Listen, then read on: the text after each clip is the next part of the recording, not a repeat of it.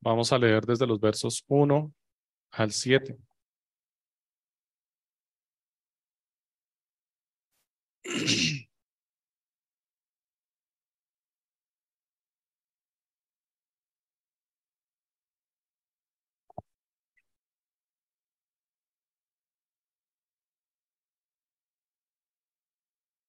Dice así la santa palabra del Señor, primera carta a Timoteo, capítulo 3, versículos del 1 al 7. Leo para ustedes en la nueva Biblia de las Américas. Palabra fiel es esta. Si alguien aspira al cargo de obispo, buena obra desea hacer.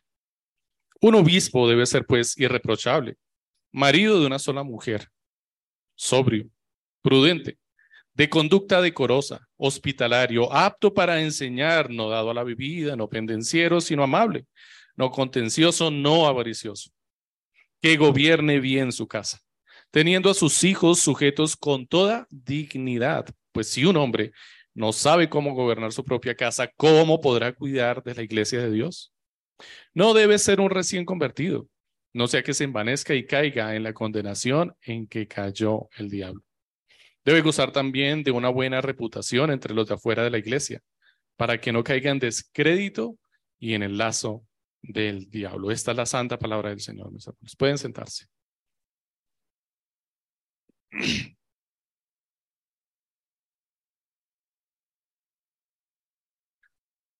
Bueno, he puesto como título a este sermón, Gobernar es modelar a Cristo y es mi propósito con la gracia y la ayuda que el Señor me conceda y aún a través de mis hermanos y su instrucción y su consejo, poder guiarles a ustedes, mis amados hermanos, a comprender que el propósito de este pasaje, que si ustedes leen en su Biblia, van a encontrar seguramente un título como requisitos para los obispos o requisitos o características para los ancianos, para los episcopos, para los presbíteros, lo cual es lo mismo, son las mismas, eh, la misma palabra, es el mismo oficio.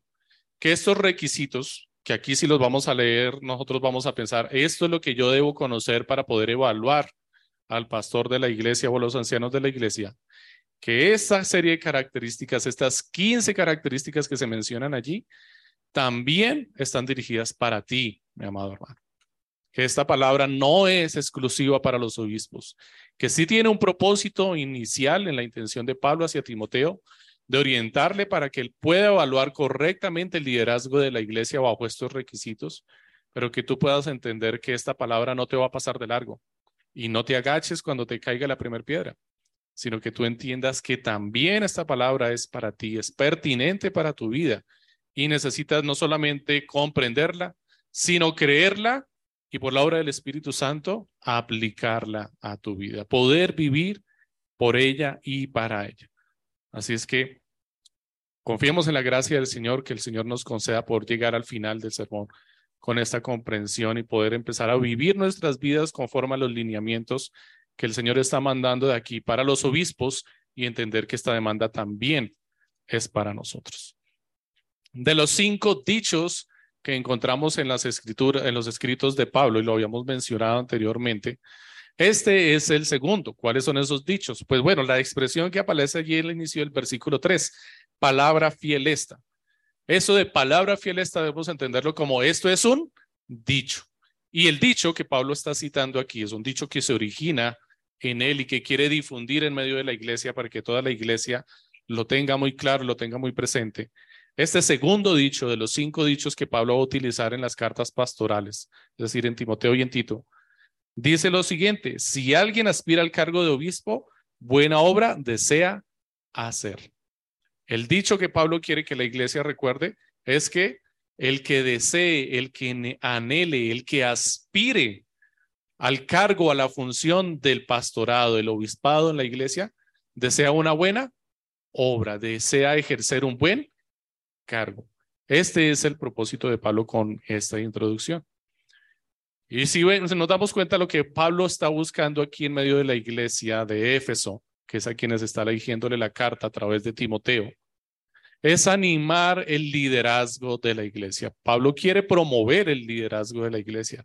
Pablo quiere alentar a aquellos hermanos que sienten un deseo en su corazón por servir al Señor y quiere alentarlos a que encuentren cuál es la guía que deben seguir para poder servir en la iglesia. Sin embargo, debemos nosotros preguntarnos por qué Pablo quiere alentar el liderazgo de una iglesia que se ha caracterizado porque sus líderes han faltado a su compromiso. Y si ustedes recuerdan, eso fue lo primero que vimos en el capítulo 1. Lo primero que Pablo le pide a Timoteo cuando llegue este allí a Éfeso es que vaya y corrija a los maestros de la iglesia porque están enseñando erradamente. Le dice, ¿por qué animar el liderazgo de los líderes cuando están enseñando doctrinas extrañas? Le dice Pablo a Timoteo. Dice que ellos, estos maestros de la iglesia de Éfeso en el capítulo 1, prefieren los mitos y las fábulas que el amor puro, la buena conciencia y la fe sincera. Pablo está animando el liderazgo de la iglesia y sin embargo, estos líderes de la iglesia en Éfeso están solamente detrás del título de maestros de la ley. Pero dice Pablo allí en el mismo capítulo 1, pero no saben ni lo que dicen, ni entienden las cosas acerca de las cuales hacen qué? Declaraciones categóricas. No saben, solamente están persiguiendo el título, pero no tienen ni idea de cómo ejercer el oficio. Deberíamos preguntarnos por qué Pablo está alimentando o animando el liderazgo de una iglesia en la cual los líderes de la iglesia dejaron la fe y la buena conciencia por seguir sus pasiones y terminando siendo expulsados de la congregación. Hablando específicamente de quiénes, ya los habíamos mencionado, de Himeneo y de Alejandro, quienes eran dirigentes de la iglesia y Pablo los puso en disciplina y tuvo que expulsarles porque no se arrepintieron de su conducta, abandonando la fe, abandonando la buena conciencia y decidiendo perseguir sus pasiones, caprichos y deseos.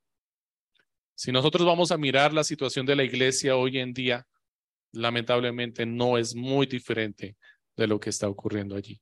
Así es que deberíamos preguntarnos hoy también por qué deberíamos animar el liderazgo de la iglesia hoy en día en un mundo en donde todos quieren ser líderes. Todo el mundo quiere gobernar, nadie quiere ser empleado, todos quieren ser independientes, dueños de su propio tiempo, amos de su destino.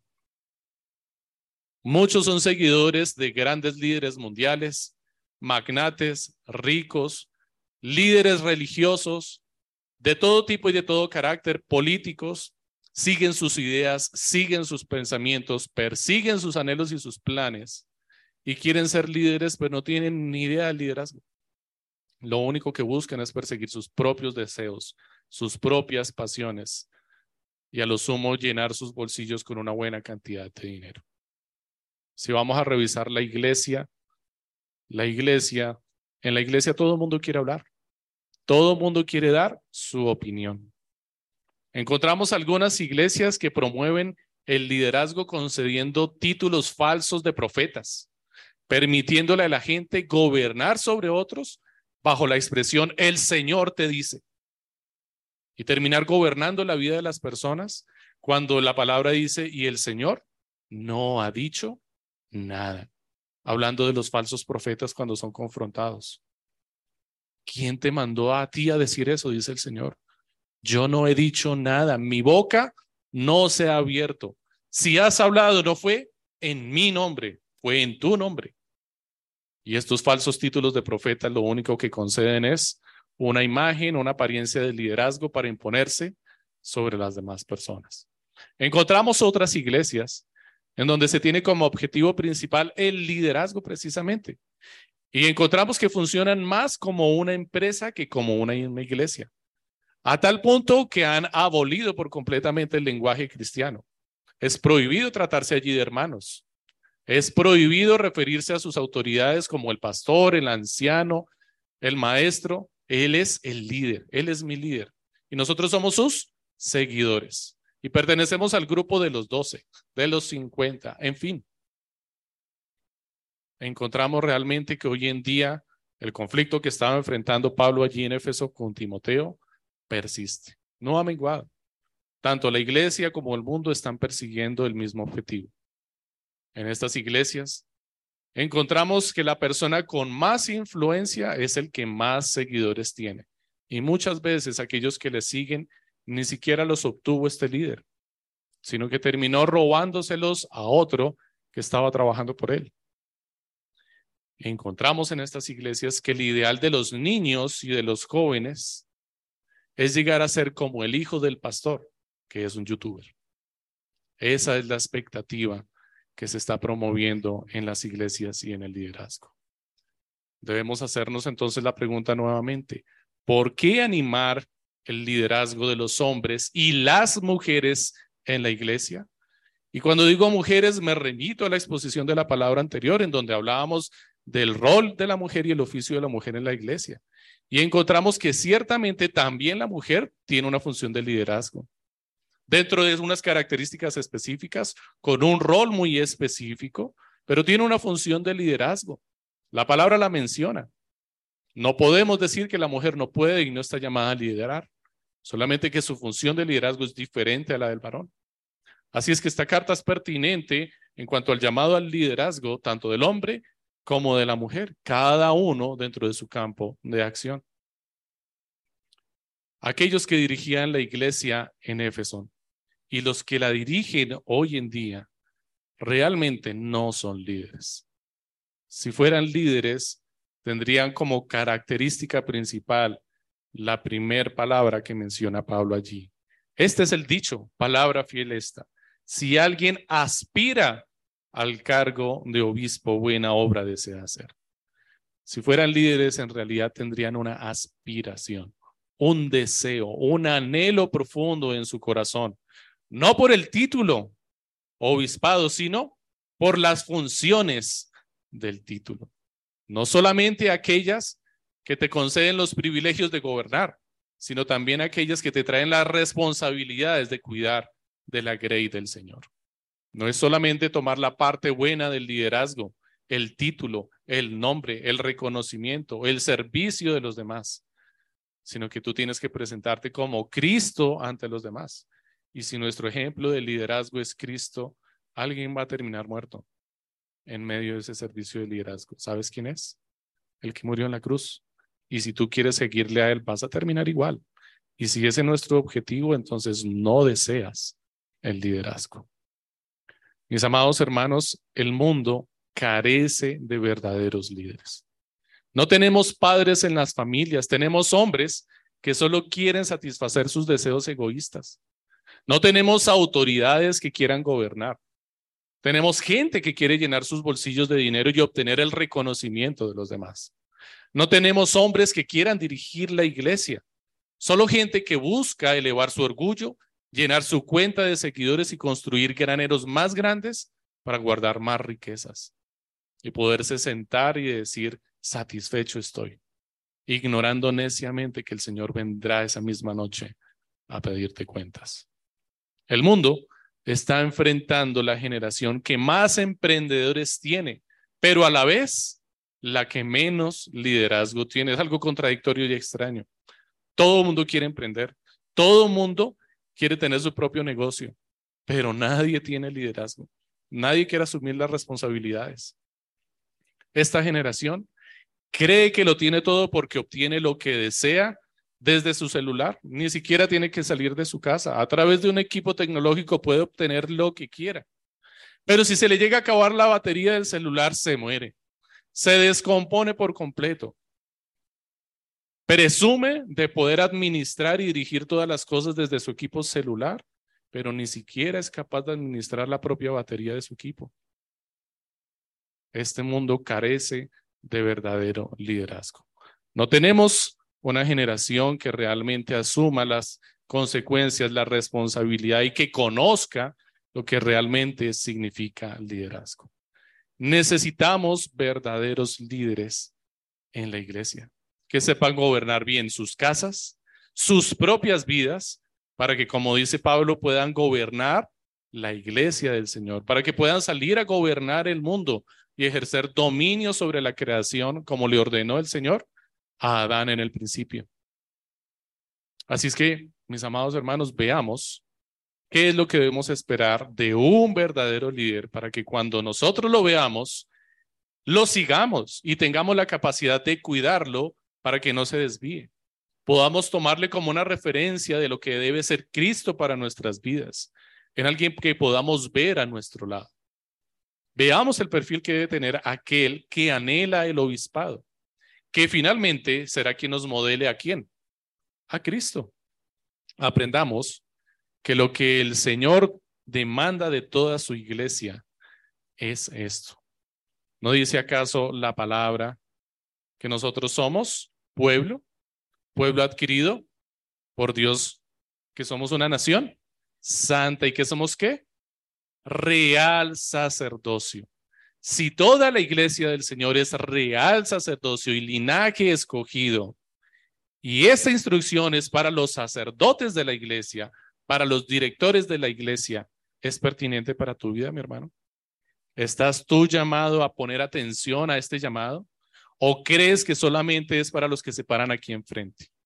Si tú eres real sacerdocio, si tú eres linaje escogido, Tú también eres llamado a prestar atención a esta palabra y aplicarla en tu vida y no solamente a evaluar si el pastor de tu iglesia está cumpliendo o no. Tú estás llamado también a ponerla por práctica en tu propia vida. Pablo nos da 15 características en total. ¿Qué debe tener el obispo? El episcopo o el presbítero, como ya lo mencioné, son palabras intercambiables y tienen el mismo significado. Estas 15 características las podemos separar en cinco grupos diferentes. Permítame explicarles cuáles son. El primer grupo, el más grande y el más extenso, que está compuesto por 12 características, es la moral o el carácter del obispo, el carácter del hombre, un carácter moral.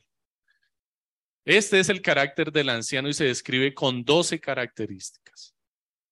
El siguiente grupo son las habilidades, que realmente solamente es una.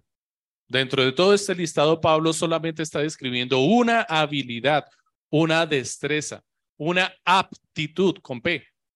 ¿Cuál es esa aptitud que Pablo describe? Apto para enseñar, dice. Debe ser apto para enseñar.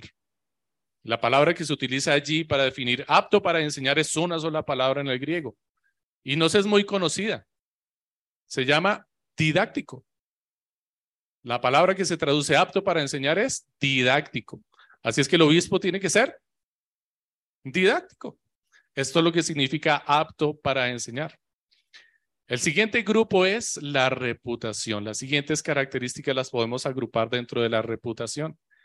Y esta reputación, Pablo define la reputación de dos formas. Tenemos que evaluar la reputación del anciano de la iglesia, del líder de la iglesia, Debes evaluar tu reputación en dos áreas de tu vida. La primera que Pablo describe es cuál? En su casa, en su familia, cómo gobierna su familia. Y la segunda es en el mundo, allá afuera. ¿Cómo te ven los demás? ¿Cuál es el testimonio que tienen tus compañeros de trabajo acerca de ti? ¿Eres puntual en tu trabajo? ¿Te vas a tiempo o te vas antes? ¿Llamas a tu compañero o a tu amigo para que te marque la tarjeta cuando vas tarde? ¿Cuál es el testimonio que le estás dando al mundo acerca de tu reputación en Cristo? Nos sigue después la madurez.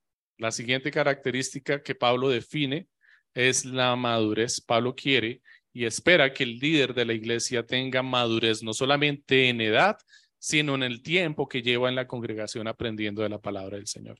Y por último, y es la primera que Pablo describe, es la vocación.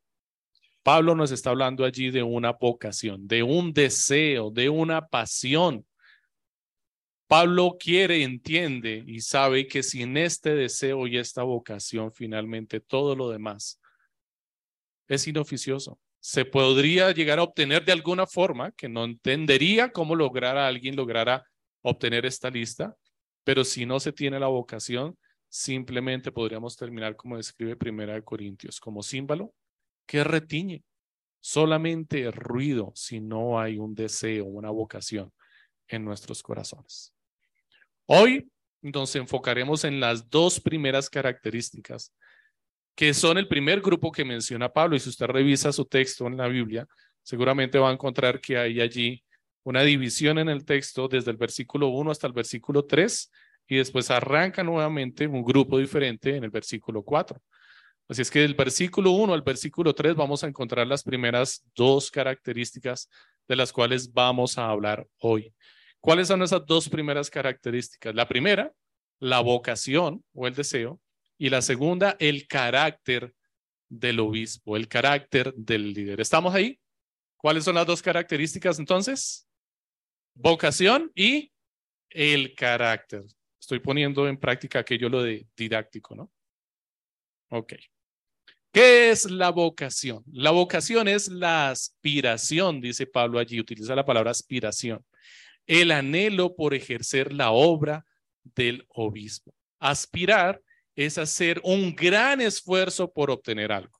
Sí, yo sé que en nuestro idioma la palabra aspirar, tener una aspiración suena algo, como, algo más como a una ilusión pasajera, como, ay, qué bonito fuera, qué chévere fuera, pero no es lo que significa realmente en el texto original. Aspirar significa que tú inviertes todas tus fuerzas, toda tu capacidad por obtener aquello que anhelas. Es un deseo ferviente en tu corazón. Es un deseo que no mengua, aun cuando las circunstancias cambien y sean adversas para los propósitos que persigues. Es un deseo profundo como el de Samuel Morris. ¿Saben quién es Samuel Morris? Es más conocido como el príncipe Nabú. Era un hombre de 14 años de edad. Era un niño que vivía en África, en una tribu apartada. Y tenía combate continuamente su tribu con otra tribu que les era hostiles. Y este hijo era, el, este niño era el hijo del rey de su tribu, el príncipe. En, este, en medio de estas hostilidades con esta tribu, esta tribu empezó a presionar a la otra y a dominarla para pedirles que fueran sus tributarios. Y en vista de que ellos no tenían la capacidad para cubrir la demanda que ellos tenían, secuestraron al hijo del príncipe. Y como no podían cumplir, lo iban a matar. Y en el momento que lo iban a matar, después de haberle torturado terriblemente, ocurre algo milagroso y sorprendente. Y es que el niño describe que aparece una luz refulgente y escucha una voz que le dice al niño, corre y sus manos son sueltas de donde estaban aprisionadas. Y los hombres que le querían matar en ese momento quedan cegados, perturbados y asustados y huyen. Y el niño lo único que atina a hacer es a correr. Después de correr un buen tiempo se encuentra con alguien de la misma tribu, de su tribu, pero que ya estaba en la ciudad y le lleva a congregarse a una misión que había allí. Y en medio de esta misión, después de aprender el idioma, pasar un buen tiempo allí, un día, una misionera está exponiendo el mensaje de Pablo, la transformación, la conversión de Pablo, y este niño se siente identificado allí y dice, yo sé cuál es esa voz que Pablo escuchó. Yo vi esa luz y yo escuché esa misma voz que me dijo, corre, que me salvó y me liberó. Y desde ese momento ese niño empieza a servir al Señor con todo su corazón, con toda su pasión, con todo su deseo de tal forma que exprimió a sus líderes hasta el punto que ya no podían darle más. Y entonces él preguntó, ¿quién puede enseñarme más? Y ellos le dijo, pues mi maestro, el señor Meyer, que se encuentra en Nueva York. Y el niño no me dio palabra, no, no pidió opinión, y andrajoso como estaba, y en la situación que estaba, arrancó para Nueva York. No preguntó en dónde era, no sabía qué tenía que buscar, no sabía cómo llegar, pero llegó a Nueva York. No me pregunten cómo. La vida de este niño está definida por los milagros. Llegó a Nueva York, se subió en un barco en donde no había ni un solo creyente y cuando se bajó todos eran creyentes.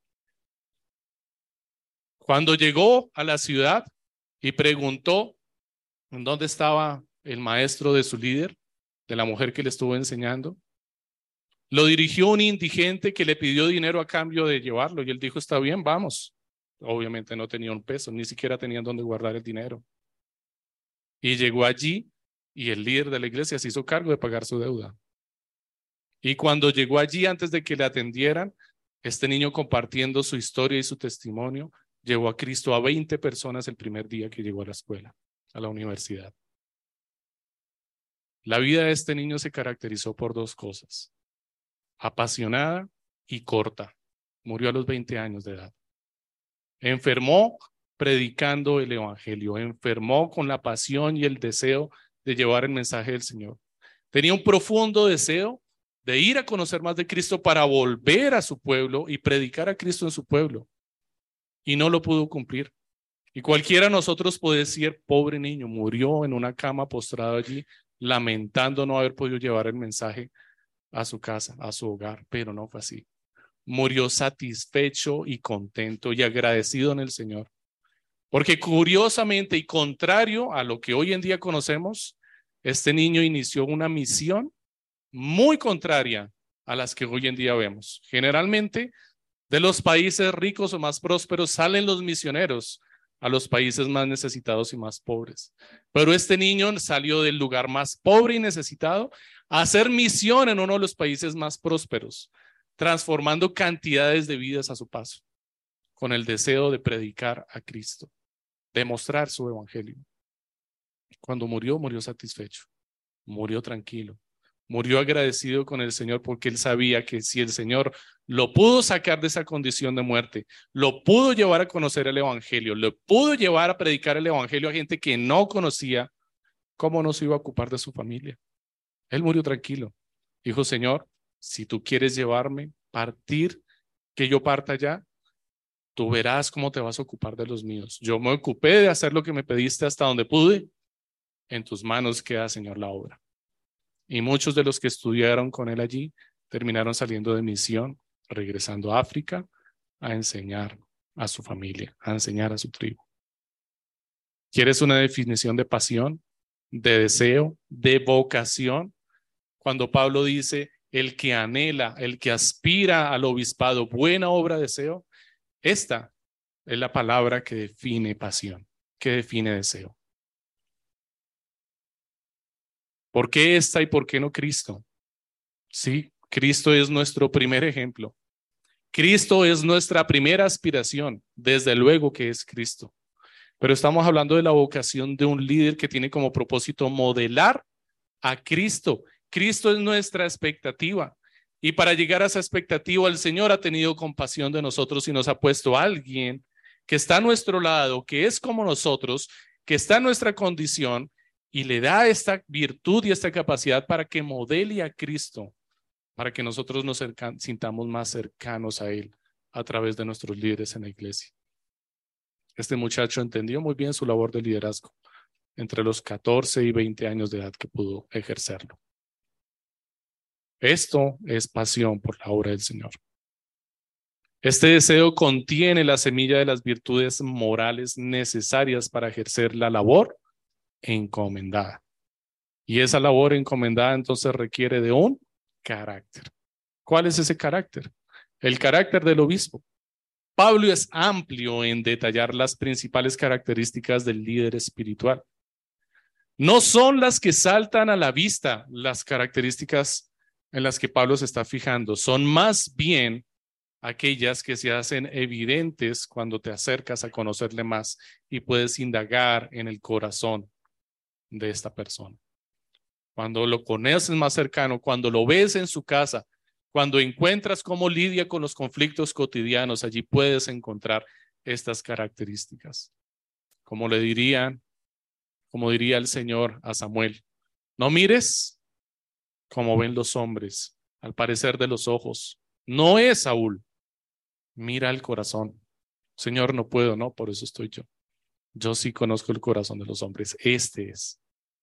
Él dirige el corazón de los hombres. Dios ve en el corazón de los hombres. Y estas son las características que Dios está buscando, formar un carácter en nuestro corazón. Las virtudes del obispo, entonces, son las mismas que se describen como las virtudes o características que debe tener el creyente. Si el Señor nos está dando esta instrucción específica para los obispos, no consideres que no te está llamando a ti también, porque a ti también te da la misma instrucción. De hecho, nuestro hermano Ángelo, en la dirección del servicio, citaba un pasaje de las Escrituras en Efesios capítulo 5, en donde se describía nuevamente una lista que está siendo aplicada hacia la iglesia, hacia los creyentes, acerca de las características a las cuales debe aplicar el creyente. Gálatas capítulo 5, versículos del 22 al 24 es muy reconocido por todos. ¿Y qué es? Una lista de virtudes o características que se demanda de quién? ¿De los obispos? No, de toda la iglesia. Porque el fruto del Espíritu es amor, gozo, paz, paciencia, benignidad, bondad, fidelidad, mansedumbre y dominio propio. Vean lo que dice el versículo 24. Pues los que son de Cristo Jesús han crucificado la carne con sus pasiones y deseos. ¿Quiénes? Los que son de Cristo Jesús. Los obispos, también todos los que son de Cristo Jesús. En el capítulo 4 de Efesios, Pablo dice, les ruego que ustedes vivan de una manera digna de la vocación con que han sido llamados. ¿Con la qué? Vocación. Hay un deseo en nuestro corazón que Dios ha puesto en nosotros, por el cual nos ha llamado. Y esa vocación nos conduce a vivir como, versículo 2, que vivan con toda humildad y mansedumbre, paciencia, versículo 3, esforzándose por perseverar la unidad del espíritu en el vínculo de la paz. Otra serie de características que se esperan de todos los creyentes por causa de la vocación que Dios ha puesto en nuestro corazón. El versículo 5 dice, quítese de ustedes toda amargura, enojo, ira, gritería, insultos, malicia, sean amables los unos con los otros, misericordiosos, perdónense los unos a los otros, así como Dios también los perdonó. Otra lista de características, virtudes concedidas por medio de la vocación que nos da Dios al transformar nuestro corazón, dirigida a quiénes? ¿A los líderes de la iglesia? No, a toda la congregación.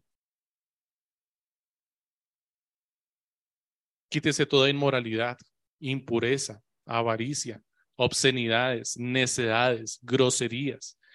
Ningún inmoral o avaro que es idólatra tiene herencia en el reino de Dios en Cristo Jesús. Podríamos continuar con las listas. Muchas listas encontramos en la palabra del Señor en donde el Señor nos muestra nuestras virtudes, la obra que Él ha ganado por nosotros, la justificación o el título que nos ha concedido en Cristo Jesús a causa de su obra a nosotros. Así que mis hermanos, es muy claro que Pablo busca en un líder lo mismo que está buscando en ti, lo mismo que está buscando en cualquier miembro de la congregación. La diferencia es que hay más ojos puestos sobre el líder. La diferencia es que el líder tiene la responsabilidad sobre los demás. Tiene no solamente la responsabilidad de buscar formar este carácter en sí mismo a través del Espíritu Santo, sino también de buscar formar este carácter en toda la iglesia.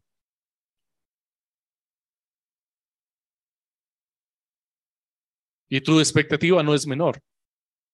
Si tú eres padre de familia, tu primera responsabilidad es formar este carácter en los que están bajo tu autoridad. Si tú eres varón, tienes que encontrar de alguna forma sobre quién enseñar e instruir para que se haga evidente el liderazgo al que el Señor te ha llamado. Si tú eres mujer, tienes que encontrar la forma de ejercer el llamado al liderazgo que el Señor te ha llamado y enseñar y instruir a las mujeres jóvenes y a las mujeres, a las casadas a ser madres, a ser esposas y a ser hijas. Es la instrucción que Pablo le da también a, a la mujer en la misma carta. Y que Pedro está dando también a las mujeres cuando lo leíamos en el pasaje anterior en donde encontramos una gran similitud en los dos textos. El líder debe entonces aprender a vestir de una forma especial que refleje el carácter de Cristo, así como los sacerdotes que servían en el tabernáculo y en el templo y toda la tribu de Leví tenía una vestidura especial que los diferenciaba del resto del pueblo. Que cuando les veían desde la distancia podían, podían definir con facilidad, este es de la tribu de Leví, porque sus vestiduras le identificaban. ¿Sabes tú cuál es la vestidura del líder de la iglesia? ¿Sabes tú cuál es la vestidura que debes portar y que el mundo te debe diferenciar tan pronto te vea en la calle? La palabra dice que debes estar revestido de Cristo. Debes portar a Cristo. Debes estar revestido de Cristo. Debes dar testimonio en medio del mundo acerca de la obra de Cristo en tu vida. Que estás revestido de Cristo Tu vestidura es tu carácter. Porque básicamente lo que Pablo está describiendo aquí es el carácter de Cristo. Pablo está describiendo el carácter de Cristo aplicado a hombres comunes y corrientes como nosotros. Él conoce el carácter de Cristo, estuvo con Cristo, sabe qué es lo que Cristo espera de nosotros y toma el carácter de Cristo y lo aplica a nuestras vidas. Dice muy bien, nosotros somos hombres comunes y corrientes, sujetos a pasiones temporales y vanas, así es que el carácter de Cristo formado nosotros se debería ver así y lo expone de esta forma. Y empieza a hacer esta larga lista. Dice que debemos ser irreprochables. ¿Qué es ser irreprochable? sin queja, sin reproche, sin mancha, que guarda su testimonio, que guarda sus vestiduras limpias, como el Señor le dijo a sus discípulos, cuando Pedro no quería el Señor le lavara sus pies. Y después el Señor le dice, si no te los lavo, no tienes parte conmigo. Entonces Pedro quería meterse de cabeza allá. Entonces lávame todo. Y el Señor le dice, no, tranquilo, Pedro, no es necesario. Ya ustedes habían sido lavados por la palabra del Señor. Solo es necesario que se laven sus pies. Solo es necesario que sigas en el proceso de santificación y laves tus pies, tu diario caminar. Que presentes delante del Señor tu vida en arrepentimiento cotidianamente. Esto es ser irreprochable, que mantienes tus vestidos limpios, como un chef o como un mesero. Yo trabajé muchos años de mi vida como mesero y cuando empecé trabajando era un mesero corriente de un restaurante corriente y ciertamente no me caracterizaba la pulcritud, aunque es una característica de un mesero, pero pues el restaurante no daba para más.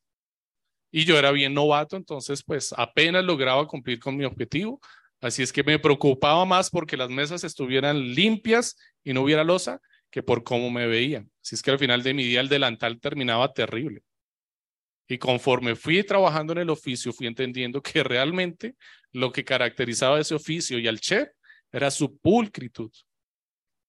Que tanto el mesero como el chef deben tener, adquirir la capacidad por medio de la práctica y la experiencia de mantener sus puños, los puños de sus mangas, impecables. Su camisa limpia. Entendí después que el delantal no era necesario que si quería transmitir realmente una imagen de un mesero bien aprobado, bien formado y correcto, mi vestido debería estar blanco, limpio, impecable. Y eso es ser irreprochable, es lo que Pablo está pidiendo para el líder de la iglesia. Que mantenga un testimonio limpio, que lo guarde continuamente, que cubra su solapa para que no se manche, que aprenda a manejar la corbata para que no termine sobre la sopa. aprender a manejar ciertas habilidades y destrezas que aprendemos en la palabra del Señor. Pablo después dice que debe ser marido de una sola mujer. Y esta ha sido una parte polémica. Muchos han entendido por esto que significa que no es que se haya casado solamente una vez, es decir, muchos creían que debía casarse solamente una vez que no podía tener dos matrimonios en su vida. Así es que si este hombre enviudaba, no podía volver a casarse. Si este hombre terminaba en un divorcio con ciertas características que me es necesario recalcar, no podría volver a casarse, pero la palabra nos dice que no es así. La palabra nos dice que si el divorcio, él buscando guardar el pacto, debe guardar el pacto del matrimonio, y en todo su esfuerzo por guardar el pacto del matrimonio, su esposa en obrando como incrédula, decide divorciarse de él y él aún persistiendo en perseverar su pacto, no logra persuadirla para que persista en el matrimonio, no puede obligarla. Finalmente, si se quiere separar, se separará. Pero no fue por su iniciativa, no fue por su pecado, ni fue tampoco por el pecado de ella, fue por su necedad. Es decir, si la mujer hubiera pecado, él dice, ah, caramba, quedé libre, me puedo separar. No, porque el Señor le está llamando aún a ser fiel aunque ella fuera infiel. Es lo que el Señor prometió para nosotros. Dice su palabra, si ustedes fueran infieles, yo soy fiel porque no puedo negar mi nombre. Y nos está demandando a nosotros que tratemos a nuestra esposa como Cristo trata a su iglesia. ¿Su iglesia le ha sido infiel al Señor? Y entonces nos va a dejar por eso. Terrible sería nuestra condición. Gloria a Dios, Él es fiel a pesar de nuestra infidelidad y permanece a nuestro lado. Así es que no es por el pecado de la esposa que él tendría licencia para divorciarse. Es porque realmente ella ya no quiere persistir en el matrimonio. Él ha insistido, lo ha intentado, pero no la puede obligar. Si no quiere estar junto a él, pues no quiere estar, yo no la puedo obligar. Así es que en esa condición, si ella decide divorciarse de su esposo, él queda libre y podría casarse nuevamente. Así es que no hay un pretexto para que el hombre se vuelva a casar de nuevo si se ha divorciado y el divorcio no da las condiciones para que se case. Hay unas características específicas mencionadas en la palabra. Y si usted quiere saber algo más al respecto, por favor, pregúnteme. Pregúntele a un líder de la iglesia para que le podamos explicar con claridad y no se lleve una mala idea de esta, de esta enseñanza. Pablo dice entonces que debe ser marido de una sola mujer, pero esto no solamente significa que se haya casado o que tenga una sola esposa. Significa entonces que debe ser firme al pacto, no abandonar el pacto, no mancillar su lecho, que no haya adulterio en medio de su relación, que no sea un hombre coqueto, que sus ojos no divaguen en presencia de otras mujeres. Eso significa marido de una sola mujer, que su corazón no late por una mujer diferente a su esposa que trata a su esposa de una forma diferente a como trata a las demás mujeres, para que se haga evidente que ella es su esposa y no las demás. Terrible sería que un, alguien llegara a la iglesia y no supiera quién es la esposa del pastor, porque trata a todas las mujeres igual. Debe haber una diferenciación. Ella es la esposa del pastor, mire cómo la trata. A las demás mujeres no las trata igual. Yo sé que esa es la esposa del pastor, es obvio. Mire la cercanía, la confianza, el apego que tiene a él, cómo le habla, cómo la trata. Se hace evidente que es marido de una sola mujer. Desde luego, también esta era una advertencia contra la poligamia dentro de su contexto inmediato y en su tiempo. Para nosotros tal vez hoy en día no aplique mucho, pero en otros lugares del mundo y aún en otros lugares de nuestra nación sí aplicaría. Pero también está haciendo una referencia contra la poligamia. Pablo después describe que debe ser sobrio. No solamente ser sobrio es lo contrario a ebrio. Ser sobrio significa que no es alguien escandaloso, que no es llamativo, que no le gusta llamar la atención sobre su persona, sino que la dirige hacia Cristo que cualquier comentario que se pueda dirigir hacia el reconocimiento de sus virtudes tiene la destreza de dirigir ese comentario hacia Cristo para que el nombre de Cristo sea glorificado. Prudente, es decir, que no tiene necesidad de correr riesgos innecesarios, que mide dos veces y corta solamente una vez. Este es un dicho de carpinteros, me perdona. Sí, es terrible. Uno a veces por la experiencia quiere, listo, y va ir, uy, caramba, no ocupo. Midamos otra vez y cortemos. Mide dos veces, corta una sola. Eso es ser prudente. Alguien prudente es alguien que sabe que en el mucho hablar hay qué? Hay pecado. Y como gran parte de nuestra labor es enseñar hablando, entonces debemos aprender a medir muy bien nuestras palabras y buscar hablar solamente lo necesario. Y gracias a ustedes, mis amados hermanos, tengan cuidado de nosotros y ayúdenos a cerrar la boquita para que no pequemos tanto. No es dado a los excesos. Es de conducta decorosa, dice Pablo. ¿Qué es de conducta decorosa? Ordenado, respetable, nos llama la atención sobre sí, es como una reafirmación de la prudencia. Hospitalario, una característica indispensable en su tiempo y en este momento. Los hospedajes que existían en este tiempo en la región, en toda esta zona, eran terribles.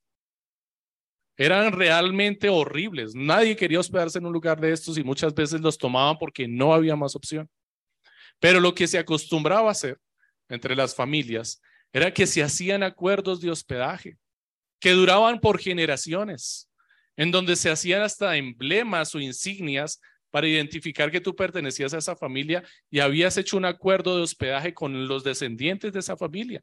De tal forma que cuando llegabas a la ciudad, buscabas a la familia con la cual tus padres seguramente habían hecho el acuerdo, golpeabas a la puerta y decías, vengo de fulanito, de parte de fulanito de tal. Mira, aquí está mi emblema. Y él sacaba su emblema y casaban. Y decían, eres bienvenido en esta casa. Tenías un lugar en donde hospedarte. Esto era indispensable en esta época, era necesario. Pero la hospitalidad hoy en día no solamente se refiere a nuestras vidas, entonces, al abrir nuestras casas para recibir a nuestros hermanos y hospedarles, también se refiere a la actitud que tú debes tener de tener tu puerta, tu casa de puertas abiertas, para atender a tus hermanos. No necesariamente se deben hospedar en tu casa, que estés dispuesto a atenderles, a recibirles, a servirles, a ser hospitalario, a atenderlos bien. Esto implica que como autoridad de tu casa tú debes enseñar a tu esposa y a tus hijos a ser hospitalarios. Porque si tú recibes la visita y los traes a la casa, pero tus hijos y tu esposa no los atienden hospitalariamente, pues tu hospitalidad no funcionó. No cumpliste con el propósito. Así es que debes enseñar también a tu familia a ser hospitalaria. Apto para enseñar. Esta característica no describe el carácter moral del obispo, más bien describe una habilidad, como lo había mencionado en el principio. Es una destreza, es un don. Es la única destreza que menciona Pablo, ya sea que la tenga porque la recibió de parte de Dios o porque recibió de parte de Dios disciplina y por medio de la disciplina adquirió la habilidad de enseñar. Esta aptitud está relacionada no solamente con la capacidad de darse a entender, sino de no ser tropiezo en su enseñanza con su mal ejemplo. Así es que esta aptitud une los dos principios. Une la voluntad y une el carácter. Alguien que es apto para enseñar, no solamente es alguien didáctico, que puede enseñar con facilidad y tiene la capacidad de hacerse entender, sino que no pone tropiezo en su vida y en su testimonio para que les, aquellos que le están escuchando digan, quiero hacer lo que él está haciendo, porque es coherente con su vida. Quiero seguirle.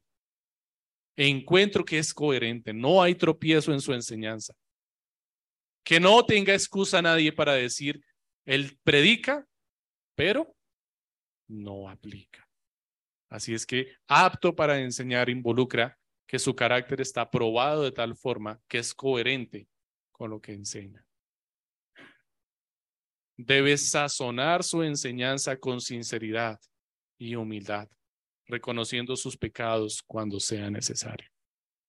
La aptitud para enseñar parece estar relacionada con las siguientes características. Vamos a la escritura. Dice allí al final del versículo 2, apto para enseñar. Y si se da cuenta, las características que se describen en el versículo 3 son diferentes a las anteriores en qué? En que son negativas. Mire, no dado a la bebida, no pendenciero sino amable, no contencioso, no avaricioso.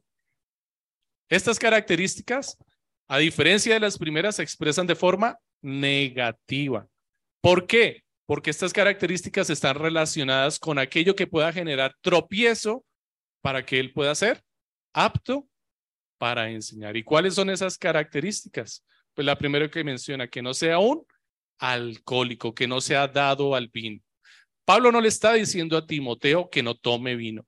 De hecho, le dice que tome vino en la misma carta a causa de sus múltiples enfermedades. Lo que le está pidiendo es que sea prudente, cauto cuando tome vino y no se embriague, no llegue hasta el punto de la disolución en la cual ya no es consciente de lo que hace. El licor le embrutece y no tiene la habilidad de enseñar y al contrario va a generar tropiezo.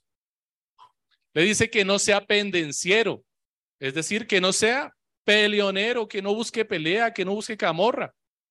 Imagínese a alguien que dice ser apto para enseñar y está enseñando y encuentra oposición en su enseñanza y alguien le dice, no estoy de acuerdo. Dígame por qué es así. Explíqueme mejor, no le entiendo. Y este sea pendenciero. ¿Cómo así? Pero es que no está poniendo atención. Pero es que no me entiende. Y se aira. Y la cosa se empieza a calentar y a calentar hasta que se va a las manos. Porque específicamente pendenciero significa eso, que se da a los golpes. Así es que esta sería una característica que le reprocharía grandemente en su capacidad para enseñar. No puede ser alguien de mecha corta, no puede ser alguien que se deje prender fácilmente. Y la siguiente es muy parecida. Habla de no ser contencioso. No ser contencioso es no ser una persona polémica, controversial, que le gusta la discusión. Dice Santiago 3:18, la semilla cuyo fruto es la justicia se siembra en paz por aquellos que hacen la paz. Si vamos a predicar la palabra del Señor, sembrar la semilla de paz, la tenemos que sembrar ¿cómo? En paz. No podemos buscar discordias, peleas o discusiones en medio de la predicación del Evangelio. Tenemos que predicar en armonía con lo que predicamos, con paz, con serenidad, sí, con apasionamiento, es la primera característica, pero tenemos que ser amables y gentiles. Lo habíamos visto en Filipenses ya. ¿Qué nos decía Pablo en Filipenses? Que vuestra gentileza sea qué? Conocida de quiénes? de todos los hombres, del vecino que te cae bien y del que te cae mal. De todos los hombres debe ser conocida tu gentileza. No avaricioso, dice al final Pablo. El obispo debe caracterizarse por un desinterés al dinero. Su corazón no puede servir a dos señores, porque o amará a uno y menospreciará al otro, decía Joshua cuando era chiquito, cuando le estábamos enseñando ese pasaje. O aborrecerá al uno y amará al otro. No puede servir el corazón a dos señores. O sirve a nuestro Señor Jesucristo o su corazón está entregado a las pasiones vanas de este mundo. Pablo, de hecho, le repite lo mismo a Timoteo al final de la carta en el capítulo 6. El amor al dinero es la raíz de todos los males. Tanto en tiempos de Jesús como en nuestros tiempos, los hombres han amado la posición de liderazgo, pero no el oficio. Han amado el título de maestros, pero no sus responsabilidades. Han amado más al dinero que la obra del Señor. Y la iglesia que ignora estas características levanta líderes conforme a los ídolos de su corazón, conforme a sus propias concupiscencias. Las iglesias que tienen líderes como tales los merecen. Porque si ellos están allá es porque tienen seguidores que les buscan. Porque lo que ellos están diciendo es lo que ellos quieren escuchar. La palabra dice que se amontonarán en los postreros tiempos. Los postreros tiempos es desde que partió Jesucristo la presencia del Señor, está ya en la gloria y desde ahí arrancaron los postreros tiempos. Se amontonarán porque tienen comezón de oír para escuchar lo que quieran escuchar. Les pica el oído para escuchar algo que les consienta, que les acaricie, palabras delicadas que les endulcen el oído. Tal cual es el pecado de los líderes, es el pecado de los seguidores. Tal cual es el carácter de sus líderes, es el carácter de sus seguidores. Tremenda y terrible regla. Que el Señor tenga compasión de nosotros. Que el Señor tenga compasión de los líderes de su iglesia. Porque estoy siendo medido por ustedes. Como ustedes obren, está poniendo en evidencia cómo es mi carácter. ¿A dónde les estoy guiando? ¿Qué modelo en mi vida? ¿Qué estamos modelando las autoridades? ¿Qué estás modelando tú como padre a tus hijos? ¿Qué modelas tú como madre a tus hijos? ¿Qué modelas tú como mujer a tus amigas, a tus vecinos, a tus compañeros? Delante del Señor es responsable de eso. No puedes decirle al Señor como Caín, ¿acaso soy yo guarda de mi hermano? Tuvimos bastante cerca de esto en la predicación que hizo el pastor Andrés. Si somos guardas, no solamente de nuestros hermanos. Nuestro modelo a seguir es Cristo. Los líderes de la iglesia deben entonces modelar a quién? A Cristo. Sin Cristo, este listado de loables características puede terminar siendo solamente puro legalismo. Este listado puede ser solamente un poco de chulos en nuestra lista como un examen. Lo logré, lo logré, lo logré, lo logré, lo logré, lo logré.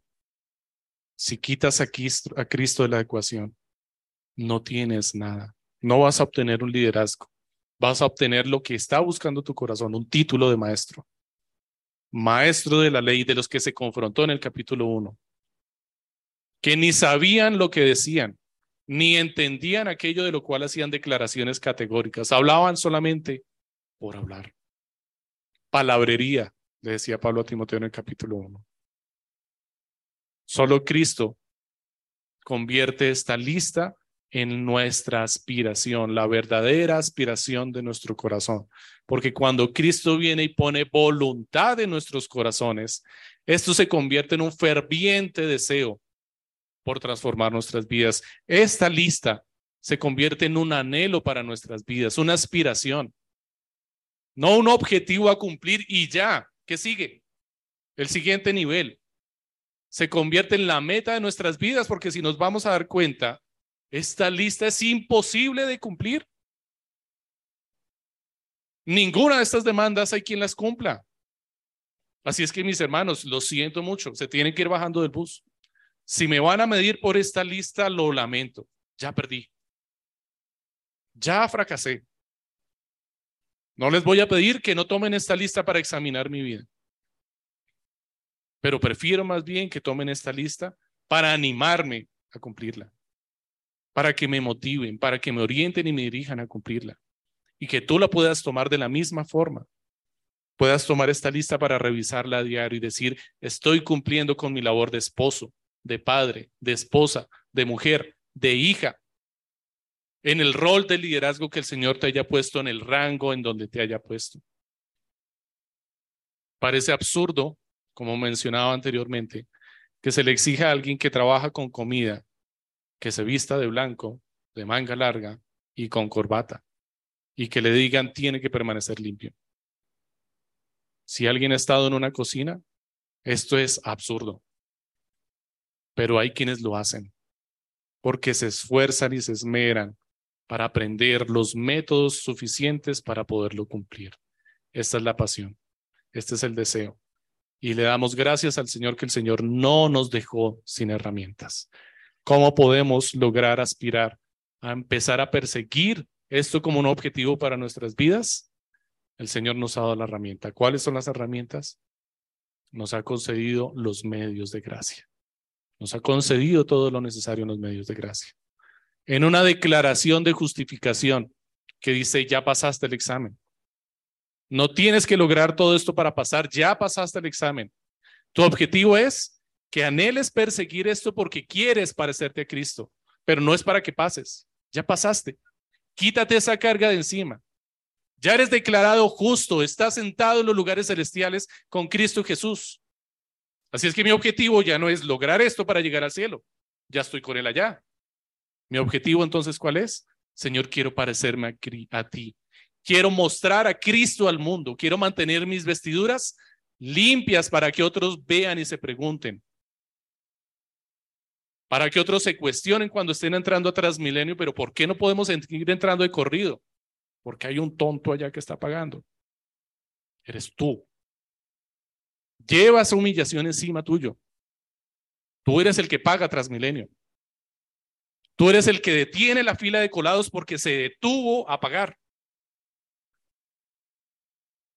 Esas son nuestras vestiduras blancas. Tienes que mantener tus vestiduras blancas en medio del mundo. Cuando llegues al final del día a tu casa, ¿qué vas a encontrar? Que tus pies están sucios, que ensuciaste tus vestidos y qué debes hacer? Ahí está el Señor Jesucristo, que se humilló y se despojó de su posición y se hizo siervo y ¿qué hizo? Se ciñó su cintura para lavar tus pies. Al final del día puedes terminar delante del Señor y Él lavará tus pies, perdonará tus pecados, te limpiará, te cubrirá con su sangre. Solamente en Jesucristo podemos cumplirlo, pero nuestra expectativa no es cumplir por alcanzar el objetivo. Nuestra expectativa es mostrar a Cristo. Quiero terminar con Samuel. Primera de Samuel capítulo 16, versículo 7.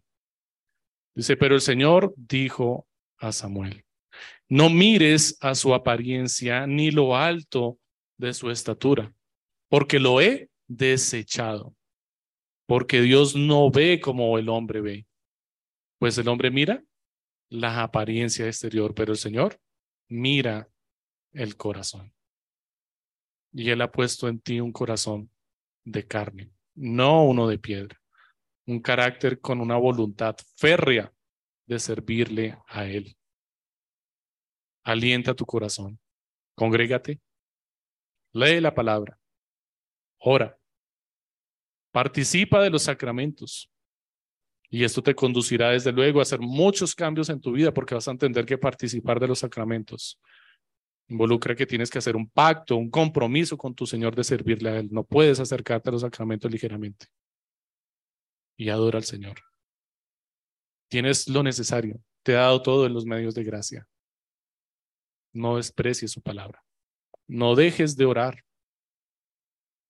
No descuides la comunión con la iglesia y con los hermanos. Que tu corazón busque continuamente adorar al Señor. Oremos, mis hermanos. Señor, gracias te damos por tu palabra, porque nos has llamado, animado, alentado y exhortado